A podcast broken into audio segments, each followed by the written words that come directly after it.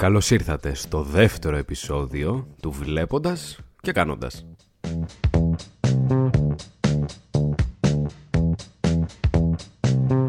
Αρχικά, να πω έναν πολύ πολύ πολύ μεγάλο ευχαριστώ για το response που είχατε στο πρώτο επεισόδιο.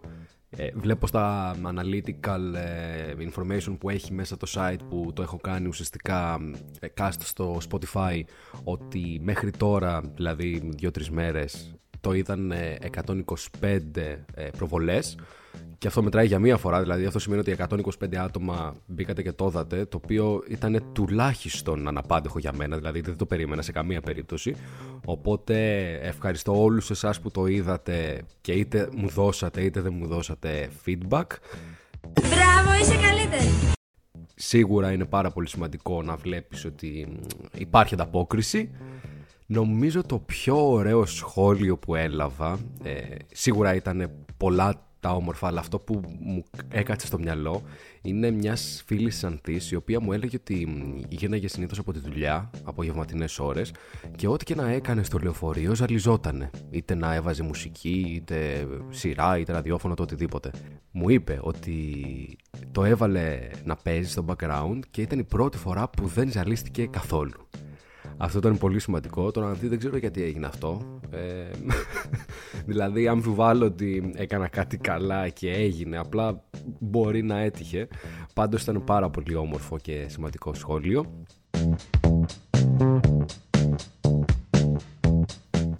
Κάτι που μου είπατε πολύ είναι ότι νιώσατε πολλές φορές ότι σκεφτόμουν εάν θα έπρεπε να κρατήσω το ύφος σοβαρό ή χαζό. Δηλαδή να δώσω μια πιο έτσι ελαφριά νότα στην εκπομπή ή να είναι αρκετά σοβαρή. Νομίζω ότι θα ήθελα να έχω μια μίξη. Στο ίδιο επεισόδιο να είναι στιγμές οι οποίες μιλάμε σοβαρά, αλλά ταυτόχρονα να μπορείς να πετάξεις και κάτι και κατευθείαν να ελαφρύνεις την ατμόσφαιρα. Για μένα είναι πολύ σημαντικό αυτό, γιατί ναι μεν είναι κάτι το οποίο σου δίνει τροφή για σκέψη, αλλά ταυτόχρονα βοηθάει και να περάσει η ώρα ευχάριστα όχι κάτι που θα το βάλεις και πρέπει να κρατάς ας πούμε την προσοχή σου εκεί και να μην κάνεις άλλα πράγματα κλπ. κλπ, κλπ. Τέλος πάντων θα το δούμε αυτό στην πορεία. Το δεύτερο επεισόδιο, η αλήθεια είναι ότι με προβλημάτισε αρκετά ως προς το θέμα του και αυτό κυρίως γιατί έχω τόσα πολλά πράγματα στο κεφάλι μου. Ήδη συζητάμε με αρκετούς φίλους το πώς θα κάνουμε ας πούμε τα επεισόδια που θα έχουμε και καλεσμένους. Άρα όλη αυτή η πληροφορία που υπάρχει μέσα στο κεφάλι μου ήταν λίγο δύσκολο να τη βάλω σε τάξη. Αλλά μετά από συζητήσεις και λοιπά με φίλους το δεύτερο επεισόδιο θα έχει θέμα ουσιαστικά το πίσω από την Ολλανδική κουλτούρα. Ευτράπελα, περίεργες συνήθειες πράγματα που κάνουν εδώ τα οποία εμείς ε, σίγουρα δεν θα μπορούσαμε να τα κάνουμε ποτέ και το ακριβώς αντίθετο πράγματα που για εμάς είναι πολύ απλά για αυτούς δεν έχει περάσει καν από την άκρη του μυαλού τους Αρνί σούφλας, γουρνόπουλος σούφλας, κοντοσούφλι, κοκορέτσι, αρνί γιούρμπαση. Και σιγά σιγά να δώσουμε ένα προφίλ ας πούμε της Ολλανδίας για κάποιον ο οποίος δεν την έχει ζήσει σαν χώρα και θα ήθελε ας πούμε να μπει πιο πολύ μέσα σε αυτό το mood. Τέλος πάντων, Εάν έπρεπε να ξεκινήσω από κάπου, ε, νομίζω το είπα και στο πρώτο επεισόδιο αυτό, θα ήταν τα ποδήλατα. Παιδιά, δεν μπορώ να το περιγράψω αυτό το πράγμα. Ε, τα παιδάκια ξεκινάνε να κάνουν ποδήλατο από τη στιγμή που τα βάζουν στην κούνια. Δηλαδή δεν γίνεται αυτό το πράγμα. Τα βλέπεις στο, στο δρόμο, ας πούμε, να τα μαθαίνουν. Και είναι κάτι πραγματάκια τώρα, σαν ούμπα λούμπα. Ένα δέκα. Τι ένα δέκα; Ούτε 50 πόντους δεν είναι αυτά. Λοιπόν, και ξεκινάνε και κούτσου κούτσου κούτσου. Φοράνε εκεί πέρα προστατευτικά το ένα, το άλλο. Και τα βλέπεις. Τα βλέπεις ότι κάνουνε. Είναι τρομερό αυτό το πράγμα. Επίσης, άλλο σημαντικό με τα ποδήλατα είναι ότι υπάρχουν πάρα πολλά. Δηλαδή, η οικογένεια, μια οικογένεια σίγουρα θα έχει ένα τέτοιο ποδήλατο. Παιδικό. Βασικά, παιδικό ε, με την έννοια ότι μπορεί να ε, έχει μια θέση για το πιτσιρίκι. Το πιτσιρίκι τώρα μιλάμε για μωράκι έτσι, δηλαδή δεν περπατάει ακόμα. Είναι έτσι σαν ένα σακί με πατάτες. Λοιπόν, Οπότε συνήθως τι γίνεται; Έχουν μια θέση για το πιτσιρίκι ακριβώς εκεί που είναι και το τιμόνι και δεν έχουν μπροστά ως επί το πλείστον προστατευτικό για τον αέρα, για τη βροχή κλπ. Οπότε βάζουν τα, παιδά, τα παιδάκια εκεί πέρα και προχωράνε, τα χτυπάει η βροχή, ο αέρας. Και πολλές φορές βλέπεις ότι δεν έχουν, ξέρω εγώ, ούτε σκουφί. Έχουν το μπουφάν τους προφανώς, αλλά σε καμία περίπτωση δεν είναι τόσο προστατευμένα, ε, ούτως ώστε να το έβλεπε αυτό μια Ελληνίδα μάνα και να μην έπεφτε κάτω. Δηλαδή θα, θα είχε σπασμούς. Έτσι. Άμα το έβλεπε αυτό η γιαγιά μου, θα, θα, θα είχε πιάσει τον υπεύθυνο και θα τον είχε ξεκινήσει να πούμε με βρεγμένη σανίδα. Επίσης μεγάλο γεγονός οι Ολλανδέζες όταν κάνουν μπάνιο πάρα πολλές φορές και μετά, ας πούμε, θα βγουν έξω, είτε είναι χειμώνας είτε είναι καλοκαίρι, βγαίνουν έξω και δεν στεγνώνουν τα μαλλιά. Δηλαδή θα βγει η άλλη έξω, ας πούμε, σαν να βγει και μόλις από το μπάνιο. Και πάει στο διάολο να πούμε το καλοκαίρι. Μπορώ να το καταλάβω. Να έχει 30 βαθμούς, τώρα άλλο. Λες ότι βγαίνεις. Αλλά παιδιά βγαίνουν έξω το χειμώνα. Το χειμώνα που έχει 5 και 4 και 3 και 2 βαθμούς και είναι με το μαλλί έξω. Δηλαδή το βρεγμένο το μαλλί. Δεν μπορώ να καταλάβω, ας πούμε, πώς δεν πεθαίνουν από αυγενικά, από οτιδήποτε, ας πούμε. Καλά, για να μην σχολιάσω το γεγονός ότι μπορεί να έχει 0 βαθμούς και να είναι πάνω στο ποδήλατο με τη φούστα χωρίς καλσόν. Έτσι. Δηλαδή, δεν δε βγάζει κρυσταλάκια. Δεν μπορώ να καταλάβω. Τέλος πάντων, άλλα λόγια να αγαπιόμαστε.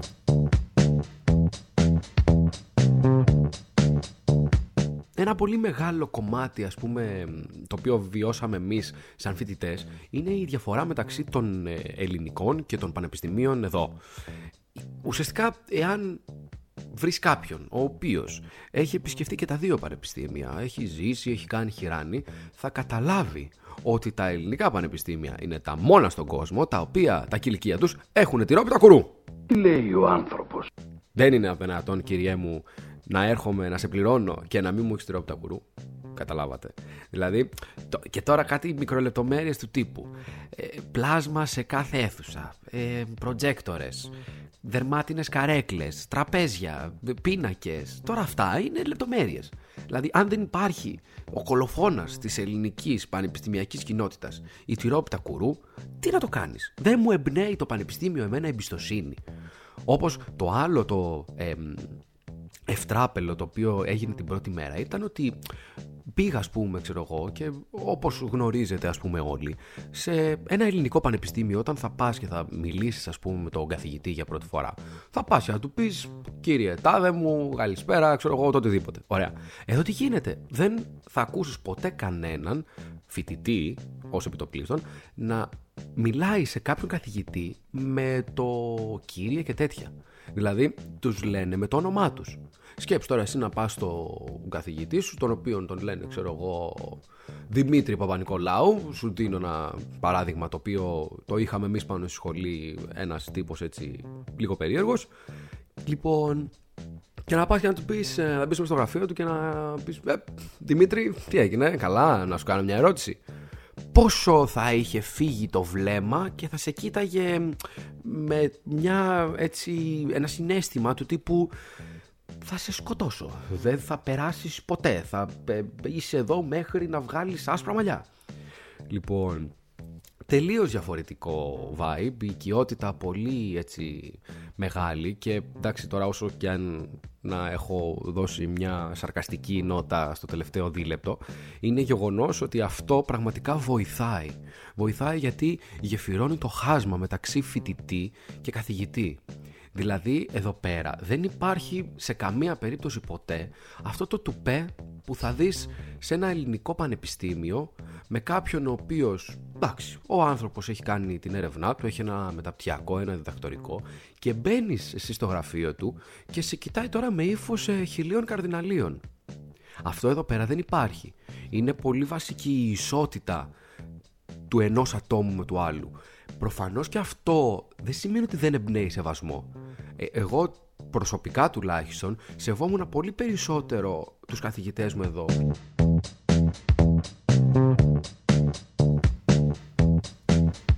Κεφάλαιο Ολλανδική φοιτητική ζωή, παρτάκια, student day κλπ. Σε γενικές γραμμές, οι Ολλανδοί μπορώ να πω ότι περνάνε καλά όταν είναι στην φοιτητική τους φάση. Πάρα πολλά πάρτι, επίσης έχουν πάρα πολλές αδερφότητες, fraternities και sororities. Είναι πάρα πολύ έτσι σύνηθες εδώ να πηγαίνεις εκεί πέρα όταν είσαι μικρός. Οπότε εκεί πέρα τι κάνουν, διοργανώνουν καμιά εκδήλωση και γίνονται λιάρδα στο ποτό. Εντάξει, ε, ναρκωτικά από τα 15, έτσι, χωρίς καμία απολύτως υπερβολή. Εμένα μου λέγανε ότι οι φίλοι μου, ας πούμε, από το Master, ότι επειδή είναι τόσο εύκολο και τόσο απλό να βρεις εδώ πέρα ναρκωτικά, ξεκινάνε και δοκιμάζουν από τα 15. Λοιπόν, τέλος πάντων, σε γενικές γραμμές είναι αρκετά διαφορετικά από τα ελληνικά αντίστοιχα παρτάκια και αντίστοιχα όταν θα βγεις και έξω. Λοιπόν, π.χ. ας πούμε το φλερτ το Ολλανδικό, το έχω δει αυτό το πράγμα να γίνεται μπροστά μου, ως επιτοπλίστων, είναι του τύπου να πας, ας πούμε, θα πλησιάσεις την ε, κοπέλα που θέλεις να φλερτάρεις και θα της πεις: Πάμε να δειχτούμε. Άσε ρε πονηρέ, επειδή είσαι ένα μάλε που Αυτό. Το έχω δει να γίνεται μπροστά στα μάτια μου. Και μου το έχουν πει αυτό και άντρες Ολλανδοί και γυναίκες Ολλανδέζες.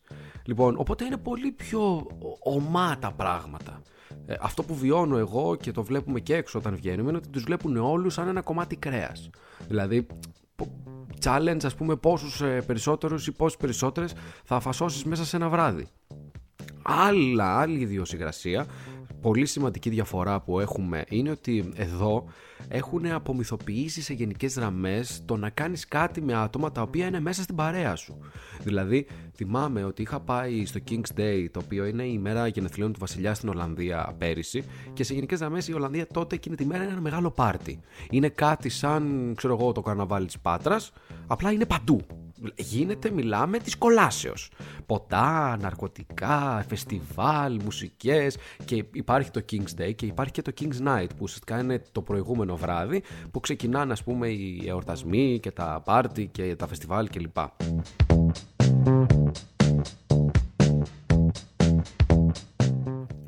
Τι γίνεται λοιπόν, είχαμε πάει τότε σε ένα φεστιβάλ στο Άμστερνταμ, εγώ με μία φίλη από το μεταπτυχιακό και την παρέα της από τις αδερφότητες. Δηλαδή ήταν 20-25 άτομα, ξέρω εγώ. Και τι γίνεται τώρα, κάποια στιγμή θυμάμαι χαρακτηριστικά, μου ήμασταν εκεί πέρα, ξέρω εγώ, πεινάμε, χορεύαμε, γυρίζω το κεφάλι μου και τη βλέπω να φασώνεται με μια φίλη της. Όπα, λέω, πού ήρθα, τι γίνεται εδώ πέρα; Περνάει κανένα πεντάλεπτο, γυρίζω το κεφάλι μου από την άλλη μεριά, τη βλέπω να φασώνεται με μια άλλη φίλη της αυτό το πράγμα, όταν τους έλεγα εγώ ότι δεν πρόκειται να γίνει ποτέ στην Ελλάδα, μου λέγανε ότι τους φαίνεται πάρα πολύ περίεργο. Εδώ το έχουν τελείως απομυθοποιήσει. Δηλαδή, το να κάνουν κάτι παρέ μεταξύ τους είναι πάρα πολύ σύνηθες. Σε γενικές γραμμές είναι πολύ χαλαροί σε τέτοια θέματα και δεν αγχώνονται. Ωστόσο, αυτό που έχω δει εγώ αυτά τα δύο χρόνια είναι ότι όσο ο ανοιχτόμυαλοι κι αν είναι σε γενικές γραμμές, μόλις θα γίνει κάτι με κάποιον από την παρέα ή κάποια, μετά θα γίνει όντως περίπλοκο το πράγμα. Δηλαδή στη βάση του είναι το ίδιο και εδώ και εκεί. Μπορείς στην αρχή κάτι χαλαρό τύπου τώρα να παιχτεί ένα φυλάκι και μια γαλίτσα σίγουρα να μην έχουν θέμα. Αλλά σε γενικές γραμμές έχω κάνει άπειρες συζητήσεις με μια συγκεκριμένη φίλη η οποία έχει σαν ας πούμε συνήθεια να κάνει αρκετές φορές πράγματα με φίλες της και φίλους της. Λοιπόν, οπότε βλέπεις ότι ξέρεις τι, στην βάση του ε, είναι το ίδιο πράγμα. Δηλαδή δεν μπορείς να μου λες ότι εμείς είμαστε στενόμυαλοι και όταν γίνεται αυτό το πράγμα να καθόμαστε και να συζητάμε τα προβλήματα που πιστεύεις ότι δεν θα είχες ποτέ.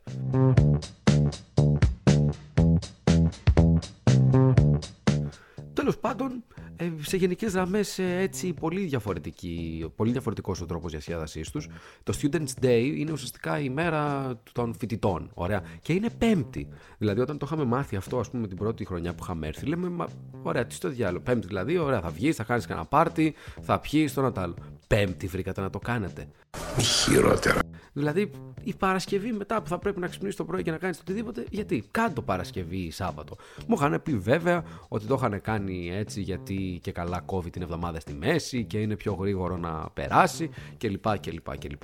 Τέλος πάντων, είναι οι, οι δύο πλευρές του ίδιου νομίσματος, απλά εξαρτάται από ποια πλευρά το κοιτάς.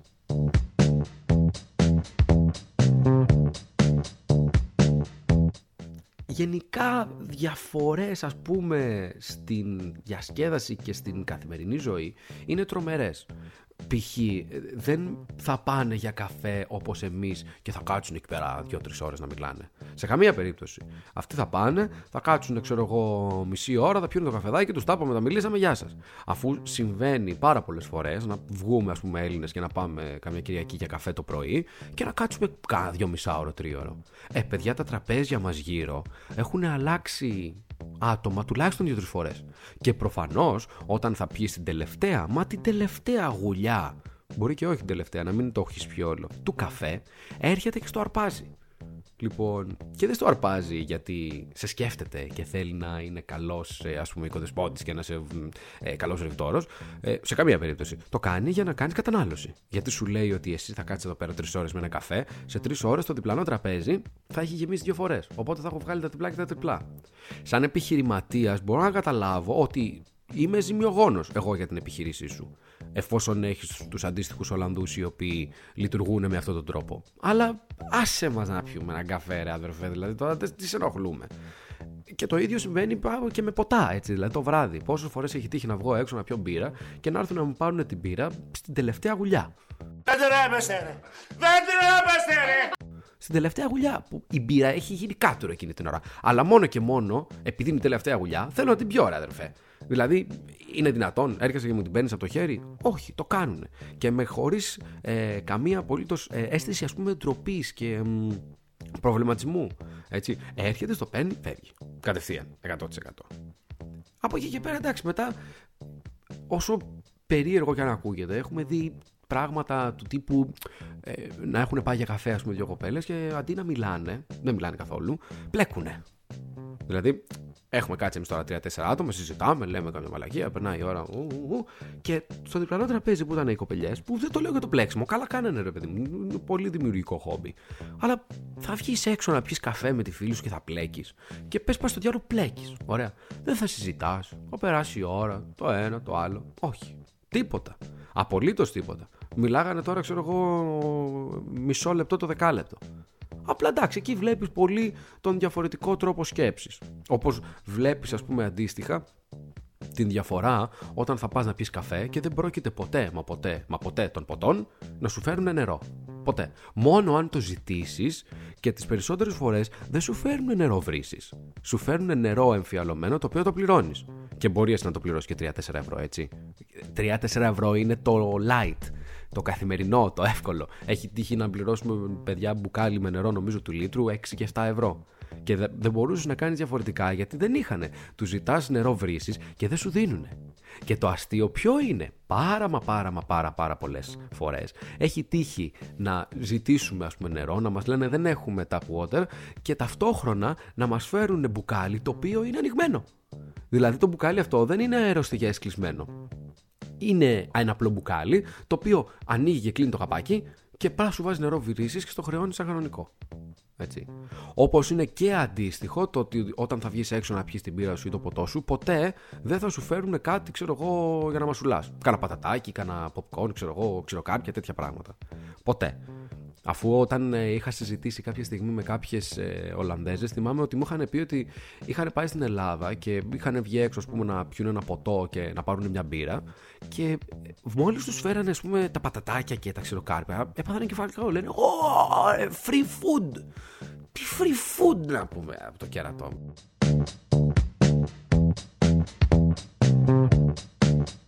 Θυμάμαι χαρακτηριστικά Είμαστε πέρυσι στο Duke of Tokyo, το οποίο είναι ένα μαγαζί μπαρ, ας πούμε, μπαρόκλαμπο εδώ στην Ουτρέχτη, το οποίο πέρυσι το είχαμε χτίσει. Δηλαδή, δεν χρειαζόταν κάθε Σάββατο να πας και να συζητήσεις και να πεις τι θα κάνουμε το Σάββατο. Ήταν κανονισμένο ότι το Σάββατο θα πάμε στο Τόκιο.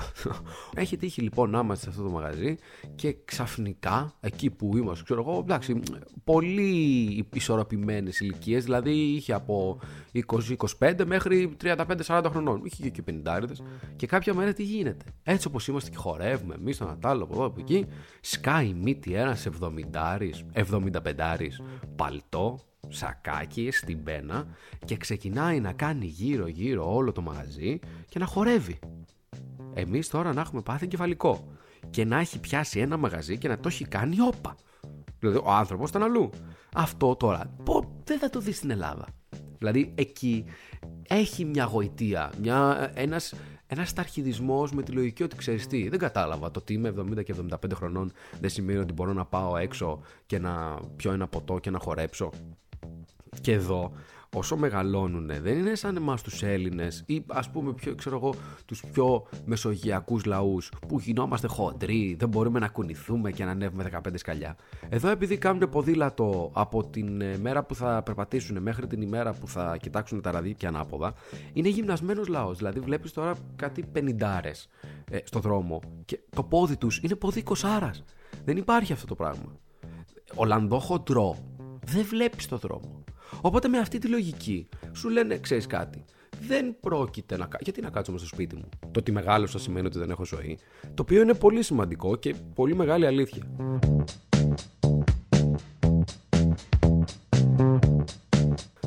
Fun fact, όχι μόνο για το Τόκιο, αλλά για όλα τα μπαρ και τα κλαμπ εδώ πέρα, δεν πίνεις ποτό όταν θα βγεις έξω. Βασικά πίνεις, αλλά άμα πας να παραγγείλεις, ας πούμε, gin tonic, παιδιά, αυτό που κάνει είναι να σου βάζει μη ούτε ένα δάχτυλο gin και να σου αδειάζει ένα ολόκληρο μπουκαλάκι με tonic.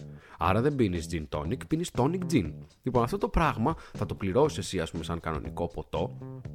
Και αυτός είναι ένας από τους λόγους τους οποίους οι Ολλανδοί όταν βγαίνουν έξω δεν θα πάρουν ποτέ, μα ποτέ ποτό.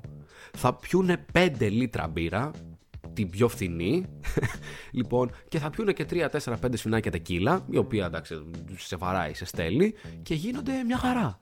Ποτό δεν έχει τύχει να βγω έξω να πάρω ποτέ με Ολλανδό. Ε, και εντάξει, ξέρεις τώρα όταν θα πας και θα πάρουν λυπήρε, θα ακολουθήσεις κι εσύ, ας πούμε. Τι γίνεται στο Τόκιο, λοιπόν, δούλευε ένας Έλληνας ε, μπάρμαν. Οπότε με, τα, με τις μέρες ας πούμε που πηγαίναμε γνωριστήκαμε κάποια στιγμή, καταλάβαμε ότι είναι Έλληνας, κατάλαβε και αυτός ότι είμαστε Έλληνες και μέχρι ένα συγκεκριμένο σημείο το οποίο πιθανότατα πρέπει να ήταν το κράξιμο που έφαγε γενικά από το αφεντικό, ε, παιδιά μας έφτιαχνε δεν θα πω κανονικά, θα πω ελληνικά ποτά. Δηλαδή, ενώ πήγαινες και έβλεπες ε, ότι ζήταγε ο Ολλανδός ένα gin tonic και, και του βάζε ένα δάχτυλο με ένα ολόκληρο μπουκαλάκι gin, εμάς μας έβαζε το μισό ποτήρι gin και το άλλο μισό tonic. Δηλαδή, έπινε και ήταν καλό, ήταν ποτό. Οπότε εκεί ξεκινάς και λες ότι ξέρεις τι, τα πάντα σε αυτή τη ζωή είναι connections. Τα πάντα είναι connections.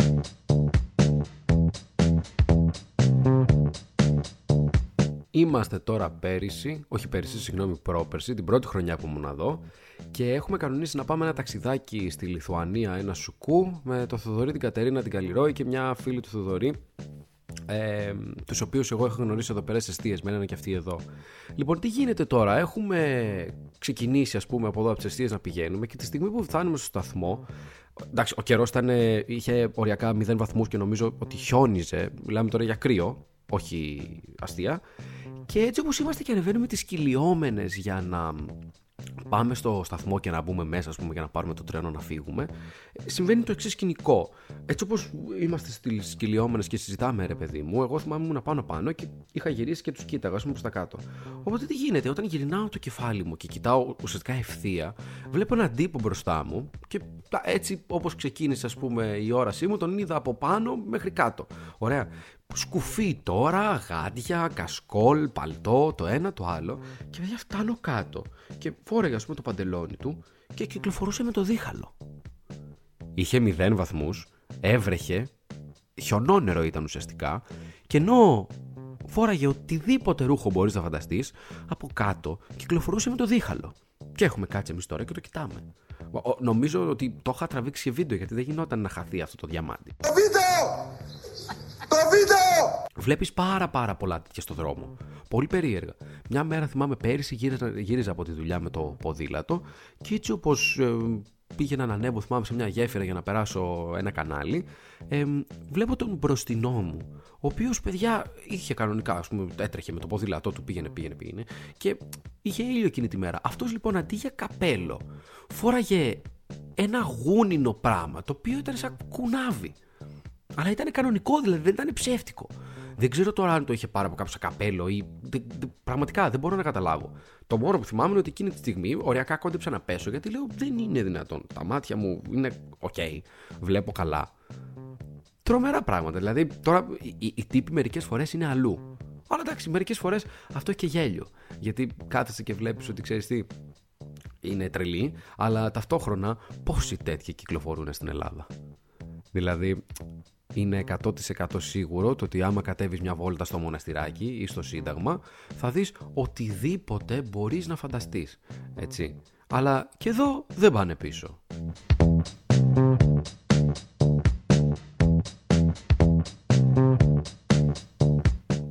Διάβαζα ένα Ολλανδικό άρθρο προχθές το οποίο ουσιαστικά αποδεικνύει αυτό που σας έλεγα για τα ποδήλατα. Έχουν τρομερά μεγάλο θέμα και συγκεκριμένα στο Μάστριχτ έχουν πάρα πάρα πολλά ποδήλατα και έχουν σοβαρά ε, θέματα με τα παρκαρίσματα. Γιατί πάνε και τα παρκάρουν σε χώρους οι οποίοι δεν ε, επιτρέπεται να παρκάρεις και έρχεται ουσιαστικά ο Δήμος, στα παίρνει και εσύ πρέπει να πας από το Δήμο να το πάρεις. Ωραία, και πληρώνεις ένα παράβολο. Για να καταπολεμήσουν λοιπόν αυτό το πρόβλημα, τι κάνανε; Παίρνουν τα ποδήλατα και όταν πήγαινες, ας πούμε, εσύ στις αποθήκες του Δήμου να το πάρεις πίσω, αυτό το ποδήλατο θα το πλήρωνες, ξέρω εγώ, 25 ευρώ. Τόσο ήταν το παράβολο. Τώρα, από την 1η Γενάρη, για να μειώσουν ουσιαστικά τα διπλοπαρκαρίσματα και τον χαμό που γίνεται στα πεζοδρόμια, θα αυξήσουν και θα πάνε το πρόστιμο στα 50 ευρώ. Δηλαδή, αν έρθουν και σου πάρουν το ποδήλατό σου, θα πρέπει να πας και να δώσεις και να σκάσεις ένα πενιντάρικο για να το πάρεις πίσω. Στην αρχή της χρονιάς όταν είχαμε έρθει τώρα, ε, είχαμε παρκάρει σε ένα σημείο με ένα φίλο έξω από το μολ. Τέλος πάντων, πάμε. Ξέρω εγώ, κάνουμε μια βόλτα, γυρίζουμε πουθενά τα ποδήλατά μας. Μπαίνουμε στο site του Δήμου της Ουτρέχτης και βλέπουμε ότι τα έχουν, πεα- τα έχουν πάρει με την ε, λογική ότι ξέρεις τι, είχαμε παρκάρει λάθος, οπότε τα πήρανε. Τι γίνεται όμως, το ακριβώς ίδιο σημείο που εμάς μας είχαν πάρει τα ποδήλατα, είχαν αφήσει κάποια του, της ΕΝΕΣ που είναι η εταιρεία των τρένων, τα οποία τα νοικιάζεις. Άρα, δε αδερφέ, πώς είναι δυνατόν το δικό μας το ποδήλατο να ήταν παρκαρισμένο παράνομα σε εισαγωγικά και στο ίδιο ακριβώς σημείο, όταν έχεις πάρει τα ποδήλατά μας, να έχεις βάλει αυτά του Δήμου. Αυτό σημαίνει είτε ότι τα βάζεις και εσύ εκεί παράνομα, είτε ότι απλά τα πήρες για να τα πάρεις. Ε, πήγαμε λοιπόν, δώσαμε ένα 25 και μ, το πήραμε πίσω. Αλλά σε γενικές γραμμές είναι ας πούμε το άντρο του καπιταλισμού εδώ πέρα. Για να μπεις να πας τουαλέτα στο μολ, ε, νομίζω πρέπει να πληρώσεις ένα 2 ευρώ. Κάτι τέτοιο. Δηλαδή να πεθαίνεις τώρα να θέλεις να πας τουαλέτα και να πρέπει να πληρώσεις. Που απ' τη μία αυτό το ακούω γιατί όταν θα πληρώσεις και θα μπεις σε αυτή την τουαλέτα θα δεις ότι πίνεις νερό από τη λεκάνη ενώ στην Ελλάδα οριακά ανοίγεις με το πόμολο και παθαίνεις ε, σύφυλλη Λοιπόν, αλλά όπως και να έχει, το βλέπεις αυτό καθημερινά στην ζωή τους, ότι τα πάντα, μα τα πάντα, τα κρίνουν με βάση το χρήμα.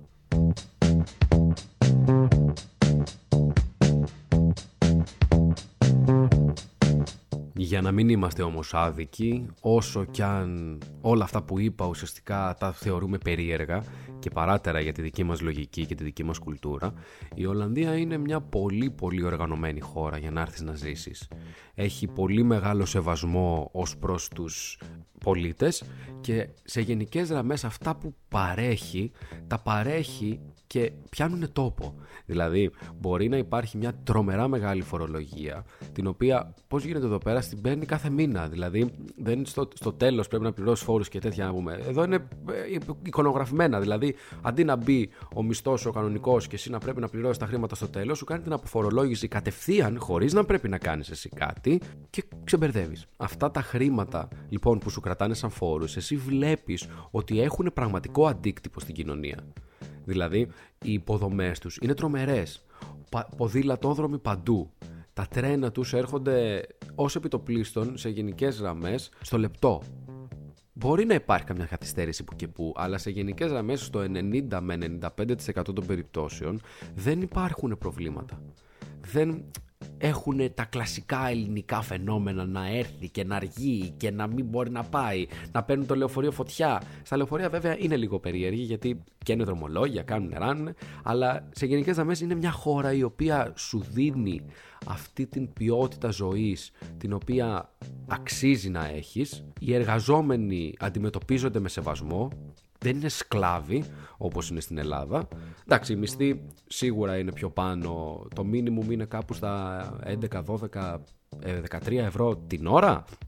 Οπότε το μεροκάματο, το μίνιμουμ σου βγαίνει κάπου στο 90 με κατοστάρι. Που οριακά άτομα στην Ελλάδα βγάζουν αυτά τα λεφτά ε, σε 3 και 4 μέρες. Δηλαδή είναι αλλού η μισθή εδώ πέρα, αλλά αλλού είναι και η, ε, ζωή, δηλαδή είναι πιο ακριβή. Ωστόσο, τα τελευταία δύο χρόνια με τον πληθωρισμό στην Ελλάδα, εάν πας και συγκρίνεις τα σούπερ μάρκετ της Ολλανδίας και της χώρας μας, θα παρατηρήσεις ότι ξέχωρα από πολύ πολύ μικρές διαφορές, οι τιμές είναι παρόμοιες. Το οποίο, εάν αφουγκραστείς τι σημαίνει αυτό, είναι παρανοϊκό ε, μια χώρα η οποία ο μέσος μισθός της είναι 800 ευρώ και μια χώρα η οποία ο μέσος μισθός ξέρω εγώ είναι 3, 4, 5 χιλιάρικα να έχουν το ίδιο σούπερ μάρκετ και να έχουν τις ίδιες τιμές βενζίνης.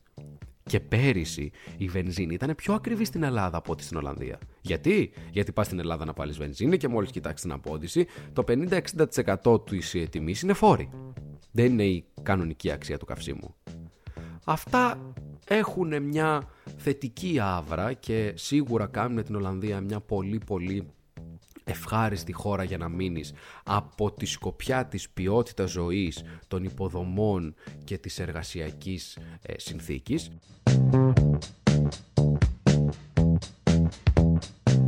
Απ' την άλλη όμως είναι μια χώρα που η ποιότητα ζωής της είναι αρκετά υψηλή και βάζω μέσα σε αυτό τις υποδομές, τις εργασιακές συνθήκες, όλο το vibe που μπορεί να έχεις σαν εργαζόμενος. Εδώ πέρα δεν τους βλέπουν σαν σκλάβους. Ε, σε αντιμετωπίζουν με το σεις και με το σας γιατί ξέρουν ότι όσο καλύτερες συνθήκες έχεις σαν εργαζόμενος τόσο πιο πολύ παραγωγικός θα είσαι το οποίο αν το συγκρίνεις με την Ελλάδα ε, βλέπεις ότι υπάρχει μια μικρή μικρή αμεληταία διαφορά όταν εδώ ξεκινάς και λες ότι ο μισθός μου χαμηλότερος είναι 1800 ευρώ, εντάξει. Ωστόσο τα λεφτά δεν είναι το πάνω. Και η Ολλανδία δυστυχώς ή ευτυχώς είναι μια χώρα η οποία σου δίνει πάρα πολλές φρίκες και όσον αφορά τον καιρό, όσον αφορά τις διαφορές στην κουλτούρα, οι οποίες όπως έχουμε ξαναπεί είναι λογικές, αλλά αυτό δεν σημαίνει ότι δεν θα σκάνε. Αλλά οι φρίκες είναι νομίζω ένα άλλο θέμα που μπορούμε να συζητήσουμε σε κάποιο μελλοντικό επεισόδιο και όχι μόνος μου, με κάποιους καλεσμένους οι οποίοι θα δώσουν έτσι μια χρειά και θα πούνε και τη δική τους γνώμη για να μην ακούτε ξέρω εγώ μόνο εμένα να λέω, να λέω, να λέω παπάντζες.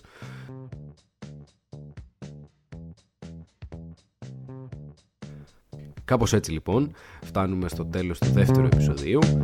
Είναι 11 Νοεμβρίου 8 παρα 10 το απόγευμα και σε καμιά ώρα νομίζω θα βγούμε.